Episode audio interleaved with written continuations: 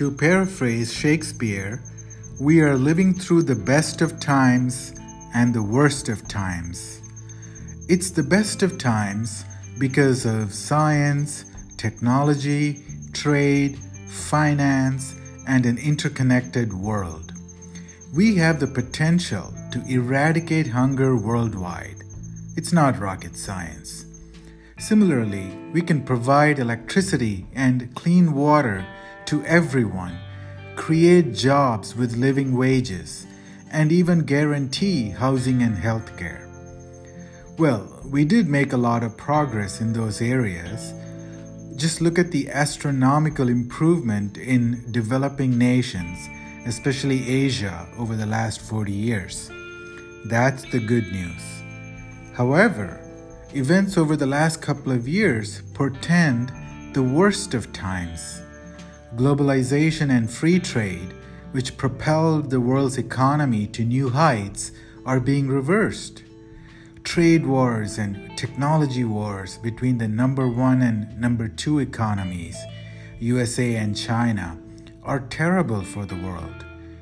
New geopolitical blocs such as the Quad and AUKUS are threatening to bring devastating wars to Asia once again.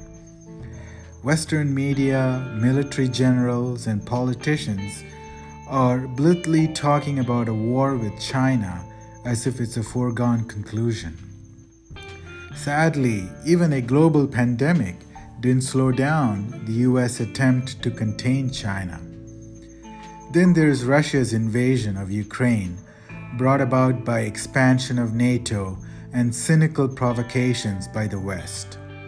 This war has brought the world to the brink of a nuclear Armageddon. Do we really want to revert back to the days of Iron Curtain and Cold War?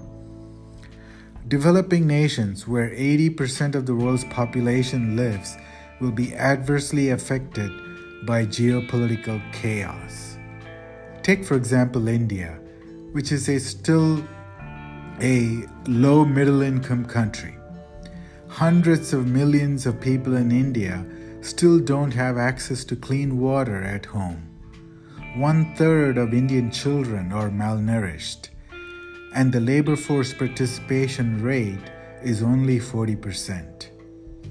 For India to leverage its demographic dividend, i.e., the vast pool of young people, it must urbanize rapidly and create hundreds of millions of new jobs.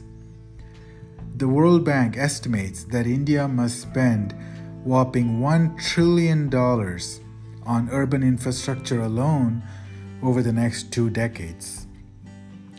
To achieve its developmental goals, India must avoid the imperialist trap of divide and rule. India should embrace strategic autonomy and avoid getting caught in the great power conflict.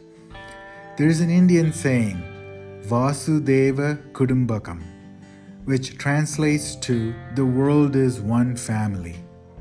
Needless to say, the world includes China and even Pakistan. Some people say that India cannot work with China unless the border conflicts are resolved first. I say the opposite is true.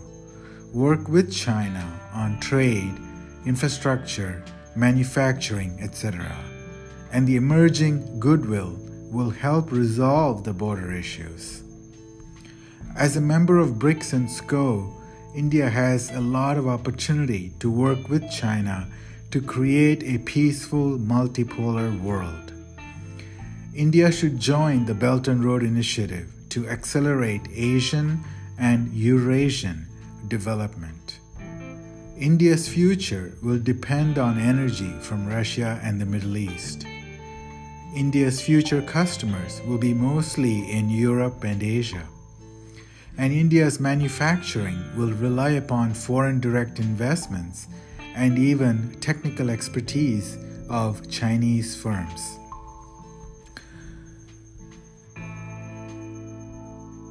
We need to think and reimagine a new security and development architecture.